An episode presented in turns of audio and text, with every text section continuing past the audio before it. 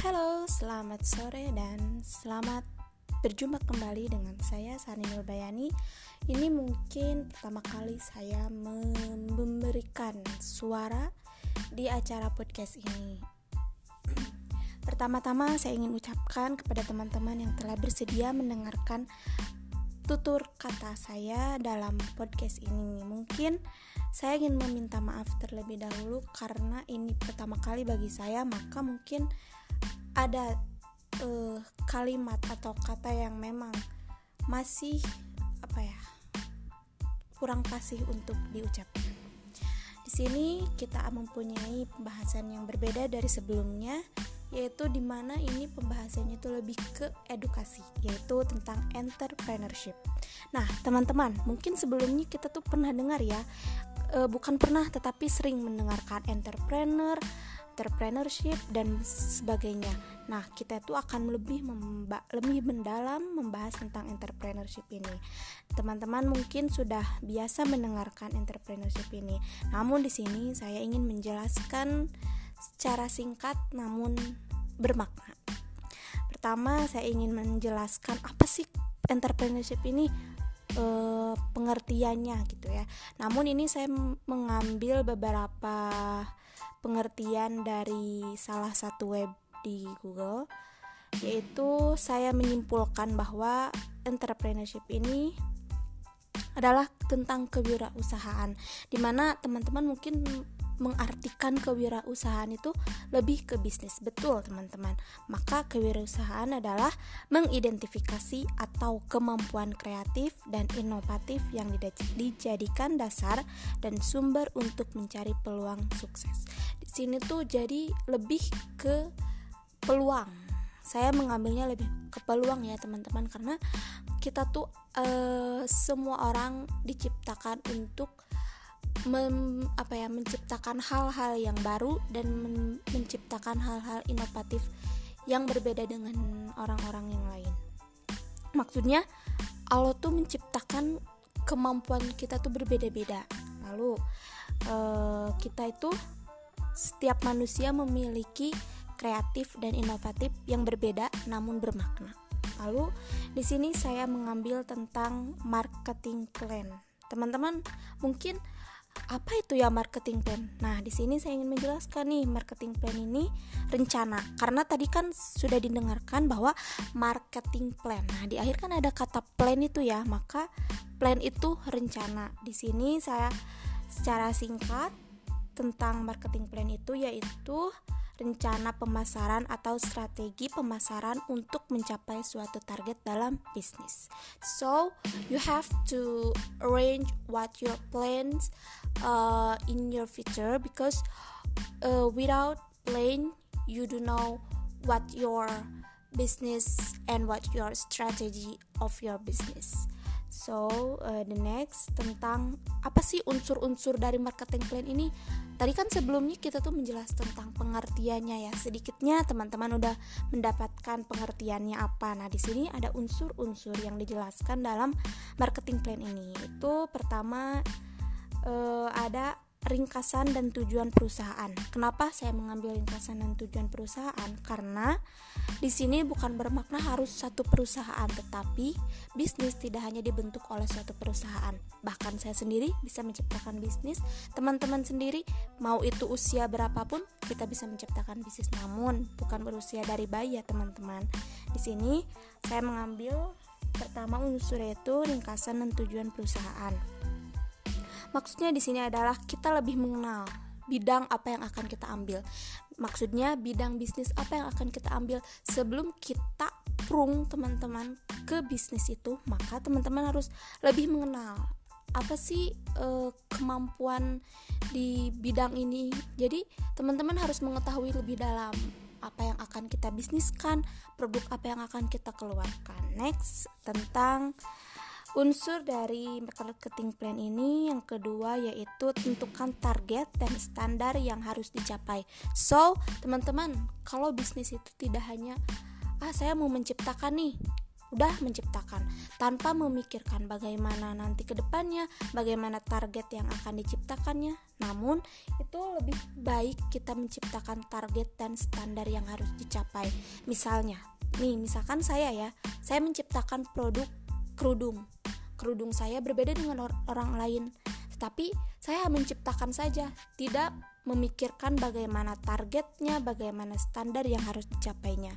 Di sini maksudnya teman-teman harus menciptakan target saya harus segini dan e, standar yang harus saya capai misalkan saya memberikan modal terhadap bisnis saya 1 juta maka standar yang harus dicapai itu melebihi dari modal saya tetapi tidak merugikan e, konsumen dan menguntungkan bagi saya sebagai produsen dan konsumen juga. Lalu yaitu tentukan target pasar. So, teman-teman sering kita dengar target pasar karena kita tuh hidup bersosialisasi ya, teman-teman, karena dengan bersosialisasi kita bisa menciptakan komunikasi yang baik. So, dalam bisnis itu adalah hal yang paling utama, komunikasi yang baik, terutama dengan konsumen, teman-teman. Lalu, tetapkan fokus dan prioritas. Teman-teman bisnis, uh, misalkan teman-teman bisnis dalam bidang kemus, uh, bidang baju muslimah, teman-teman fokus saja karena kita tuh diberikan akal yang luas. Nah, dalam bisnis otomatis jika kita meningkatkan bisnis kita, maka ada rasa ingin menimbulkan bisnis yang baru, ingin menciptakan hal-hal yang berbeda. Namun, itu lebih baik simpan dulu karena kita harus melihat bisnis yang pertama kita garap. Sejauh mana standar yang kita capai, prioritas prioritaskan dulu apa yang kita garap sekarang. Tidak bukan maksud kita tuh gak boleh ya teman-teman, tetapi ini tuh lebih gimana ya? Kita tuh harus memprioritaskan bidang ini dulu, tidak menciptakan hal-hal yang baru sedangkan ini belum selesai teman-teman garap. Nah, itu teman-teman. Lalu next ada tentukan budget. So, dalam bisnis kita tuh harus menentukan seberapa budget yang kita dapat, seberapa budget yang konsumen akan keluarkan dan tidak merugikan bagi mereka. Harus lebih efektif. Di sini terakhir tentang entrepreneurship adalah database sering ini kata-kata ini mungkin sudah asing ya sudah tidak asing gitu maksudnya sudah tidak asing di telinga teman-teman database database nah apalagi teman-teman yang sudah berbidang di bisnis ya e, database ini yaitu data-data ya pasti database itu data-data ya teman-teman.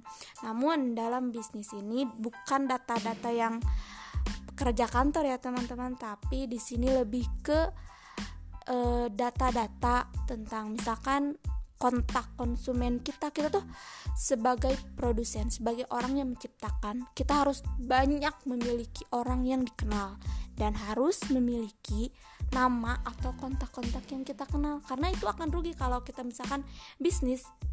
Ya kita mah cuma mau ke sana ke sana aja orangnya itu aja. Ya mereka pun bosan kita tuh harus menciptakan dan e, menentukan menambahkan data-data dari orang.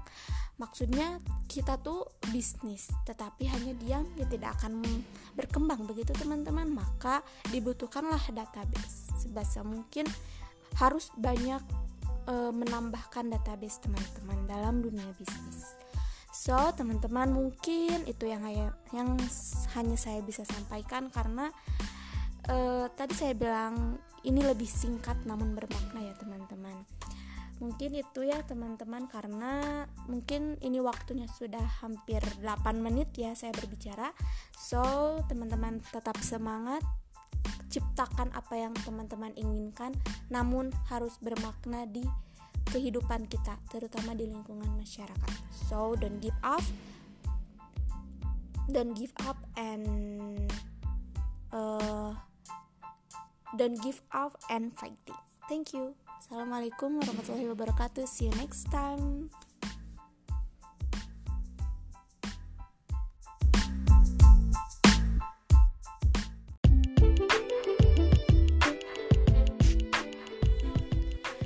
Semua, selamat pagi para pejuang yang tangguh. Uh, sebelum saya memulai diskusi ini, uh, izinkan saya untuk memberikan uh, sapang, sapaan hangat kepada teman-teman semua.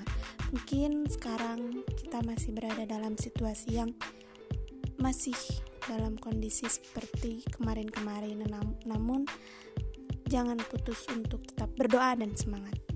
Oke teman-teman, sebelumnya nih saya kan pernah tuh membahas tentang entrepreneurship di podcast sebelumnya. Nah, teman-teman, apakah teman-teman sudah memahaminya apa sih itu entrepreneurship? Nah, mungkin di sini saya ingin memberikan uh, beberapa materi tentang uh, bagaimana sih kita menjalankan pilar-pilar yang ada di entrepreneurship ini. Mungkin sebelum itu saya ingin memaparkan kembali tentang entrepreneurship dulu. Seperti biasa, uh, tema ini masih tetap tentang entrepreneurship.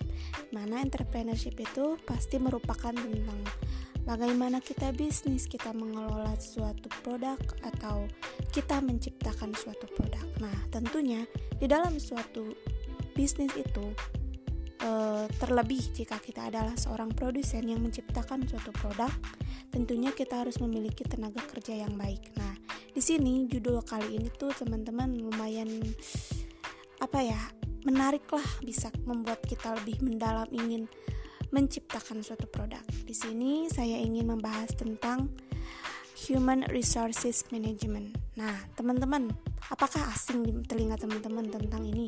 Mungkin saat saya juga waktu pertama kali membaca nih, serasa asing ya, apa itu human resources management itu? Tapi setelah saya baca dan saya pahami ternyata teman-teman itu adalah bagaimana kita mengelola tenaga kerja yang baik atau sumber daya yang ada di dalam perusahaan secara efektif sehingga tujuan bersama dapat tercapai.